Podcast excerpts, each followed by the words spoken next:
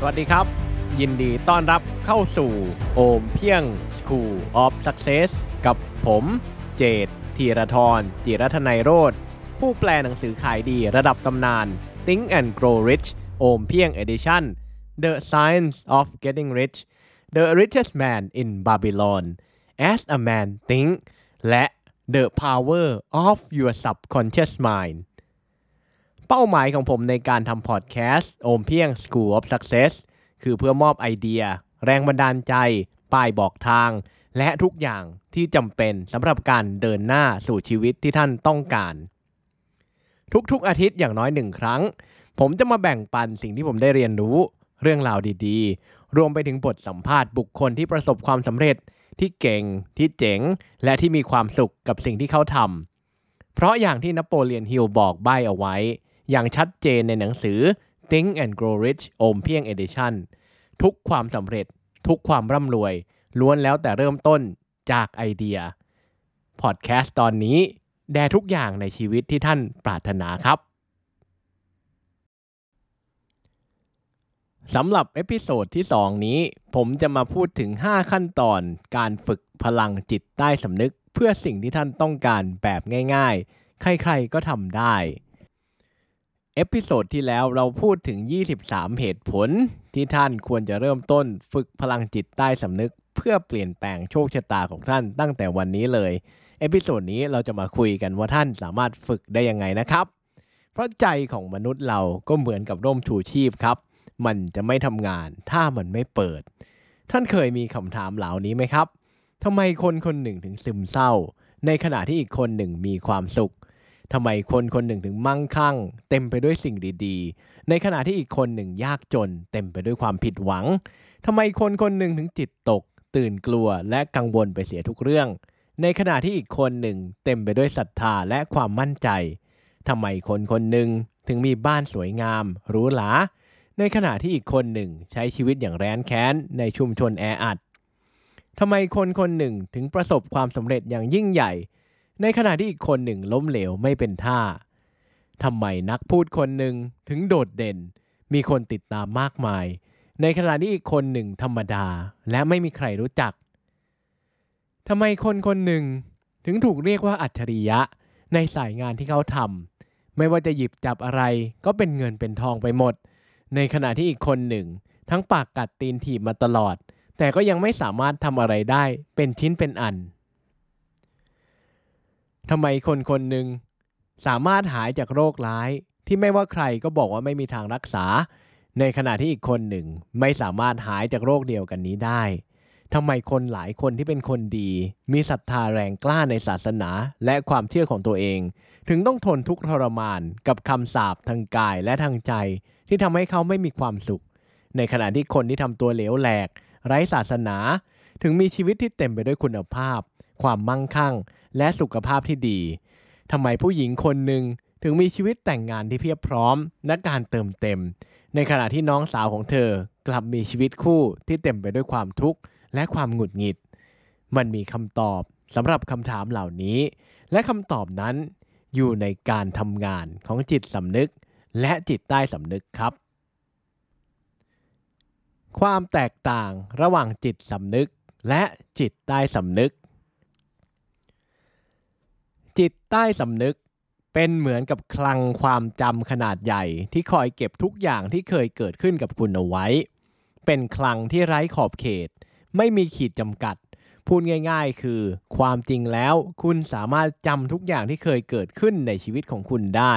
หรือจะให้พูดที่ถูกต้องคือ ทุกอย่างที่เคยเกิดขึ้นกับดวงจิตดวงนี้ของคุณ คุณสามารถจำได้ทั้งหมดครับ ที่สำคัญจิตใต้สำนึก เป็นเหมือนสะพานเชื่อมระหว่างจิตของคุณ กับจิตของทุกสรรพสิ่ง หรือจิตของปัญญาอันไร้ขอบเขต ส่วนจิตสำนึกเป็นเหมือนกับตันที่คอยควบคุมทิศทางของเรือ หน้าที่คือนำพาทุกคนไปถึงจุดหมาย และคอยสั่งการลูกเรือในตำแหน่งหน้าที่ต่างๆ โดยเฉพาะลูกเรือที่ต้องทำงานในห้องเครื่องที่ไม่มีโอกาสได้เห็นอะไรเลย พวกเขามีหน้าที่ทำตามคำสั่งอย่างเดียว ต่อให้กับตันสั่งให้พวกเขาพาเรือไปเกยหินโสโครก พวกเขาก็จะทเพราะกัปตันมีอำนาจในการสั่งการ และบนเรือกัปตันมีอำนาจสูงที่สุดครับ จิตสำนึกของคุณคือกัปตันเรือ จิตใต้สำนึกคือลูกเรือที่คอยรับคำสั่งทุกอย่าง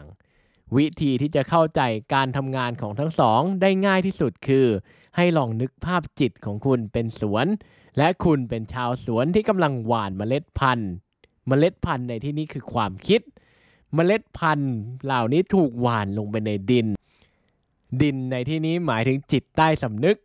คุณกำลังหว่านเมล็ดพันธุ์ของความคิดลงไปในจิตใต้สำนึกตลอดทั้งวัน เมล็ดพันธุ์เหล่านี้คุณได้รับมาจากอุปนิสัยการคิดและการใช้ชีวิตในแต่ละวัน ผ่านประสาทสัมผัสทั้ง 5 ที่ถูกควบคุมโดยจิตสำนึก สิ่งที่น่าสนใจคือเมล็ดพันธุ์ที่คุณหว่านลงไปในจิตใต้สำนึก คุณจะได้เก็บเกี่ยวผ่านร่างกาย และสิ่งที่เกิดขึ้นรอบตัวในโลกภายนอก ทุกครั้งที่คุณพูดว่าทำไม่ได้ ไม่มีเงิน หรือไม่มีปัญญา จิตใต้สำนึกของคุณจะเชื่อคำพูดนั้น และทำทุกวิถีทางเพื่อให้สิ่งที่คุณพูดเป็นความจริงครับ ฝึกใช้พลังจิตใต้สำนึกอย่างง่ายใน 5 ขั้นตอน จากหนังสือขายดีตลอดกาล The Power of Your Subconscious Mind เขียนโดยดรโจเซฟเมอร์ฟีแปลโดยธีรทรจิรัตนัยโรธผมสรุปขั้นตอนที่คุณสามารถฝึกใช้พลังจิตใต้สำนึก เพื่อเนรมิตสิ่งที่ต้องการได้แบบง่ายๆ ใน 5 ขั้นตอนครับ ขั้นตอนแรก ยอมรับไอเดียที่ว่าจิตใต้สำนึกมีอยู่จริง ข้อนี้สำคัญที่สุด เพราะมันไม่มีประโยชน์อะไรเลย ที่คุณจะฝึกโดยที่ไม่เชื่อว่าสิ่งนี้มีอยู่จริง ถ้าคุณกำลังบอกว่า คุณจะเชื่อเฉพาะสิ่งที่ตาเห็นเท่านั้น มันก็ไม่ต่างอะไรเลย จากการที่คุณไม่เชื่อในพลังของไฟฟ้า หรือพลังของกฎแห่งแรงโน้มถ่วง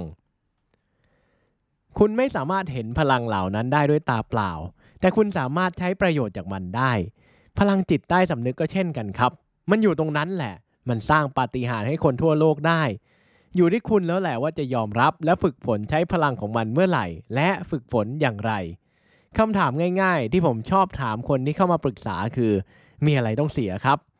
ถ้าที่ผ่านมาลองมาแล้วทุกทาง แต่ยังไม่เข้าใกล้ในสิ่งที่ต้องการ มันมีอะไรต้องเสีย ถ้าที่ผ่านมาเหนื่อยแสนเหนื่อย และกำลังมองหาวิธีที่มันง่ายขึ้น เพื่อจะได้เอาเวลาไปทำอย่างอื่น เอาไปมีความสุขบ้าง มันมีอะไรต้องเสียสำหรับตัวผมเองคำตอบคือมันไม่มีอะไรต้องเสียเลยครับ แต่มันอาจจะเปลี่ยนอะไรหลาย ๆ อย่างในชีวิต ถ้าเผื่อว่ามันมีอยู่จริง และได้ผลสำหรับตัวคุณและครอบครัว ขั้นที่ 2 คุยกับตัวเองให้จบครับว่าต้องการอะไร คุณต้องการสิ่งใดมากที่สุดตอนนี้ keyword คือมากที่สุดนะครับ คุณต้องการสิ่งใดมากที่สุดตอนนี้ มันอาจจะเป็นบ้านหลังใหม่ รถคันใหม่ รายได้ที่มากขึ้น การเลื่อนตำแหน่ง คู่ชีวิตที่ใช่ สุขภาพที่ดี ความสุข ความสงบ โอกาส ทางออกคำตอบ ทางไปต่อ ธุรกิจใหม่ๆ ปังๆ ยอดขายอลังการ หุ้นส่วนที่ดีกว่านี้ เรื่องนี้ผมไม่สามารถบอกได้ คุณต้องตัดสินใจด้วยตัวเอง ว่าตอนนี้คุณต้องการสิ่งใดมากที่สุดครับ และเมื่อตัดสินใจได้แล้วให้โฟกัสไปที่สิ่งนั้น จริงอยู่ที่คุณสามารถมีสิ่งที่คุณต้องการที่สุดมากกว่าหนึ่งอย่างได้ มันไม่แปลก ผมเองก็มีหลายอย่างครับ ผมต้องการอย่างนู้นอย่างนี้เต็มไปหมดเลย แต่เหตุผลที่บทความนี้หรือพอดแคสต์ตอนนี้ แนะนำให้เริ่มที่หนึ่งอย่าง ก็เพราะมันจะง่ายขึ้น และมันอาจจะเร็วขึ้น จริงอยู่ที่จิตใต้สำนึกสามารถสร้างปาฏิหาริย์ได้ แต่ไม่ได้แปลว่าจะเกิดขึ้นในชั่วข้ามคืนเสียทุกเคส บางอย่างต้องใช้เวลานาน บางอย่างอาจนานจนลืมไปแล้ว แต่ขอให้รู้ไว้ว่ามันกำลังมาครับ ดังนั้นเริ่มที่หนึ่งอย่างที่คุณต้องการมากที่สุด และโฟกัสไปที่สิ่งนั้น แต่คำถามคือ ถ้าเราไม่รู้ว่าเราต้องการอะไรมากที่สุดล่ะ ไม่ใช่ปัญหาครับ ผมก็เป็น คนมันอยากได้อยากมีเยอะแยะไปหมดเนาะจะให้เลือกได้ง่าย ๆ ก็แปลกละ สิ่งที่ผมทำแล้วได้ผลมากๆ คือ ผมบอกกับตัวเองเช้าหลังตื่นนอน และทุกคืนก่อนเข้านอนว่า จิตใต้สำนึกของผมรู้ดี และพร้อมจะบอกใบ ว่าสิ่งที่ผมต้องการที่สุด ที่จะดีที่สุดสำหรับอนาคตในอีก 5 ปีข้างหน้าของผมคืออะไรคำตอบที่ได้รับ อาจจะมาในความฝัน อาจจะเป็นสัญญาณ หรืออาจจะอยู่ในบทสนทนาที่อยู่รอบตัว แต่คุณจะไม่มีวันจับคำใบ้นั้นได้ครับ หากใจยังขุ่นมัว ดังนั้นผมแนะนำให้เริ่มต้นตั้งแต่วันนี้ เริ่มต้นฝึกสมาธิ ฝึกนั่งสมาธินั่ง 5 วิ 10 วิก็นั่งไป นั่ง 1 นาทีก็นั่งไป นั่งครึ่งชั่วโมงได้นั่งไปครับ คีย์เวิร์ดคือเริ่มฝึกตั้งแต่วันนี้ ขั้นที่ 3 affirmation แปลง่ายๆ เป็นการพูดย้ำในสิ่งที่เราต้องการราวกับว่าสิ่งนั้นได้เกิดขึ้นแล้ว ส่วนตัวผมจะใช้วิธี affirmation 2 แบบคือเขียนและพูด ประโยชน์ 2 เด้งครับ เพราะการเขียนเป็นการตอกย้ำว่าเราต้องการอะไร และการพูดเป็นการ confirm ว่ามันเป็นสิ่งที่เราต้องการจริง ๆ ผมเป็นนักเขียนครับ ผมเชื่อในพลังของกระดาษและปากกา ผมเชื่อในพลังของคำพูด และผมเชื่อว่าทุกอย่างเมื่อถูกเขียนลงไปบนกระดาษแล้ว มันคือพันธสัญญา และมันจะกลายเป็นความจริง ตอนเช้าหลังตื่นนอนและทำสมาธิเสร็จ ผมจะนั่งเขียนสิ่งที่ผมต้องการราวกับว่ามันเกิดขึ้นจริง ๆ แล้ว ก่อนนอนหลังสวดมนต์และนั่งสมาธิเสร็จ ผมจะหยิบสิ่งที่เขียนในตอนเช้า เดินไปหน้ากระจก มองไปในดวงตาของภาพที่สะท้อนกลับมา และอ่านสิ่งที่ผมเขียนออกเสียงสำหรับคนที่มีปัญหาเรื่องรายได้ affirmation แรกสุดเลยในชีวิต ผมยืมบ๊อบพ็อกเตอร์มาใช้ และมันก็สร้างปาฏิหาริย์ให้กับชีวิตผมตั้งแต่อาทิตย์แรก ๆ เลยของการใช้ affirmation นี้ ผมรู้สึกดีใจและมีความสุขมาก ๆ ที่เงินเข้ามาหาผมแบบง่าย ๆ ในจำนวนที่มากขึ้นเรื่อย ๆ ในช่องทางที่ต่าง ๆ กัน ด้วยความสม่ำเสมอ ที่ไม่มีทีท่าว่าจะแผ่วลง ขั้นที่ 4 ขอบคุณทุกสิ่งที่เกิดขึ้น ถ้าสิ่งศักดิ์สิทธิ์ พระเจ้า พลังจักกรวาลมีอยู่จริง คุณคิดว่าท่านจะพึงพอใจกับคนแบบไหนหรอครับ ระหว่างคนที่ไม่ว่าจะได้รับสิ่งไหน เล็กน้อยแค่ไหน ก็ขอบคุณและเห็นคุณค่าของสิ่งที่เขาได้รับ กับคนที่ได้ไปแล้ว เมินเฉย ไม่หือไม่อือ ไม่ยินดียินร้าย ไม่สำนึกและขอบคุณคำตอบมันชัดเจนอยู่แล้ว และผมอยากจะบอกว่าบ่อยครั้ง สิ่งที่เกิดขึ้นในชีวิต ไม่ว่าจะเล็กน้อยแค่ไหน มันเป็นบททดสอบ ว่าคุณเห็นค่าของสิ่งที่ได้รับหรือเปล่า เพราะถ้าคุณไม่สามารถเห็นค่าของสิ่งที่ได้รับในวันนี้ ไม่มีสิ่งไหนที่มั่นใจได้เลยว่า คุณจะเห็นค่าของสิ่งที่คุณขอ ในวันที่คุณได้สิ่งนั้นในมือแล้ว หนังสือที่อธิบายเรื่องการขอบคุณได้ชัดเจนมาก ๆ เลย คือ The Science of Getting Rich เขียนโดย Wallace Wattle แปลโดยธีรทรจิรัทนัยโรธฝึกฝนที่จะขอบคุณทุกอย่างที่เกิดขึ้น อันนี้ผมเองไม่เคยทำแต่เมืองนอกเขาแนะนำให้ซื้อสมุดจดมาสักเล่ม ตั้งชื่อสมุดเล่มนี้ว่า สมุดขอบคุณ จากนั้นทุกคืนก่อนนอน นั่งทบทวนสิ่งที่เกิดขึ้นในแต่ละวัน และเขียนขอบคุณลงไปครับ ขอบคุณภรรยา ที่วันนี้ทำอาหารเย็นแสนอร่อยให้กิน ขอบคุณลูกๆ ที่วันนี้ทำตัวน่ารัก นอนเร็ว แปลงฟันเอง ขอบคุณลูกค้า ที่วันนี้โอนง่าย ถามน้อย ซื้อเยอะและบอกต่อ ขอบคุณตัวเองที่วันนี้สามารถมีความสุขได้แบบง่าย ๆ ไม่มีเงื่อนไขมากมาย ขอบคุณพ่อแม่ที่ยังมีชีวิต แข็งแรง พึ่งพาตัวเองได้ และให้ค่าขนมเราบ่อยๆ ขั้นที่ 5 ปล่อยให้จิตใต้สำนึกทำงาน อย่าไปขัดขวาง อย่าเอาเหตุและผลของเราไปขัดขวาง อุปสรรคที่คอยขัดขวาง ไม่ให้สิ่งที่คุณต้องการเกิดขึ้นจริง ไม่ใช่คู่แข่ง ไม่ใช่ความโชคร้าย ไม่ใช่อะไรเลย มันคือตัวคุณเองนั่นแหละครับ ถ้าจะให้ชี้ตรงจุด มันคือความพยายามของคุณที่ต้องการให้สิ่งนั้นเกิดขึ้น หน้าที่ของคุณคือโฟกัสทำในสิ่งที่สามารถทำได้ตรงหน้า หน้าที่ของคุณไม่ใช่พยายามลุ้น และต้องการให้สิ่งที่อยากได้เป็นจริง ดรแม็กซ์เวลล์มอลส์ศัลยแพทย์ชื่อดังเขียนเอาไว้ในหนังสือของเขาว่า สมองของมนุษย์มีหน้าที่เก็บข้อมูล กรองข้อมูลและประเมินสิ่งที่อาจจะเกิดขึ้นจากข้อมูลเหล่านั้น แต่ไม่ได้ถูกสร้างขึ้นมาเพื่อแก้ปัญหา และนี่แหละคือจุดเริ่มต้นของความยาก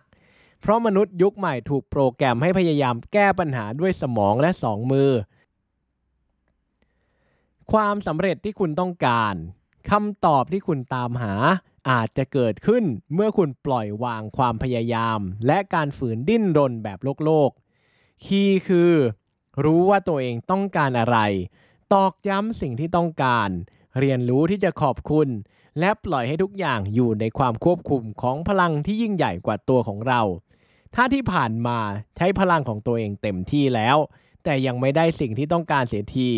ลองปล่อยให้เป็นหน้าที่ของพลังอันยิ่งใหญ่ ที่พร้อมจะสนับสนุนเราบ้าง ในขณะที่เราทำในสิ่งที่เราทำได้อย่างเต็มศักยภาพ อีกครั้งนะครับ คุณมีอะไรต้องเสีย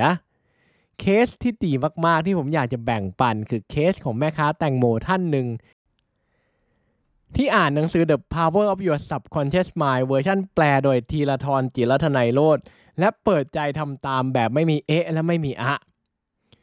เมื่อแม่ค้าแตงโมท่านนี้เขียนมาเล่าให้ผมฟังว่า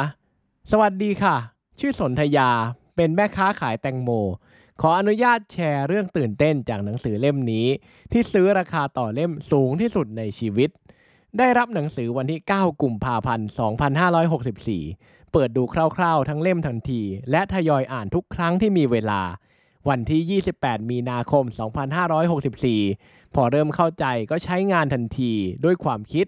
ขอและรู้สึกว่าได้รับมาแล้ว หารูปสิ่งที่ต้องการ ปลี่ยนโปรไฟล์ใน Line เปลี่ยนภาพพื้นหลังในโทรศัพท์เป็นสิ่งที่ต้องการ วันที่ 16 พฤษภาคม 2564 ได้รับสิ่งที่ขอ ได้สัมผัส ครอบครองสิ่งนี้ในมือจริง ๆ ขอบคุณหนังสือล้ำค่าเล่มนี้ จะตั้งใจอ่านรอบที่2เพื่อให้เข้าใจลึกซึ้งยิ่งขึ้น ฉันร่ำรวยรุ่งเรืองมากขึ้นในทุกๆด้านตลอดเวลาทั้งกลางวันและกลางคืน สนใช้คำนี้พูดกับตัวเองบ่อยๆ ค่ะ แม่ค้าขายแตงโมท่านนี้ใช้เวลาเพียง 3 เดือนเท่านั้น ตั้งแต่เริ่มต้นรู้จักพลังของจิตใต้สำนึกในการเสกทองคำมันคือสิ่งที่เธอต้องการ เธอต้องการทองคำแท่ง ให้กลายเป็นจริงจับต้องได้ ทุกอย่างเริ่มต้นที่ความคิด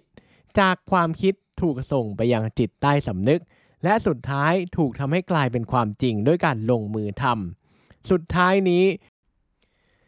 ทั้งหมดที่คุณได้ฟังในพอดแคสต์นี้ เป็นเพียงแค่ปฐมบทของการใช้พลังจิตใต้สำนึกเท่านั้น หากต้องการศึกษาเพิ่มเติม หรือหาไอเดียเพิ่มว่าเราควรจะคุยกับจิตใต้สำนึกอย่างไร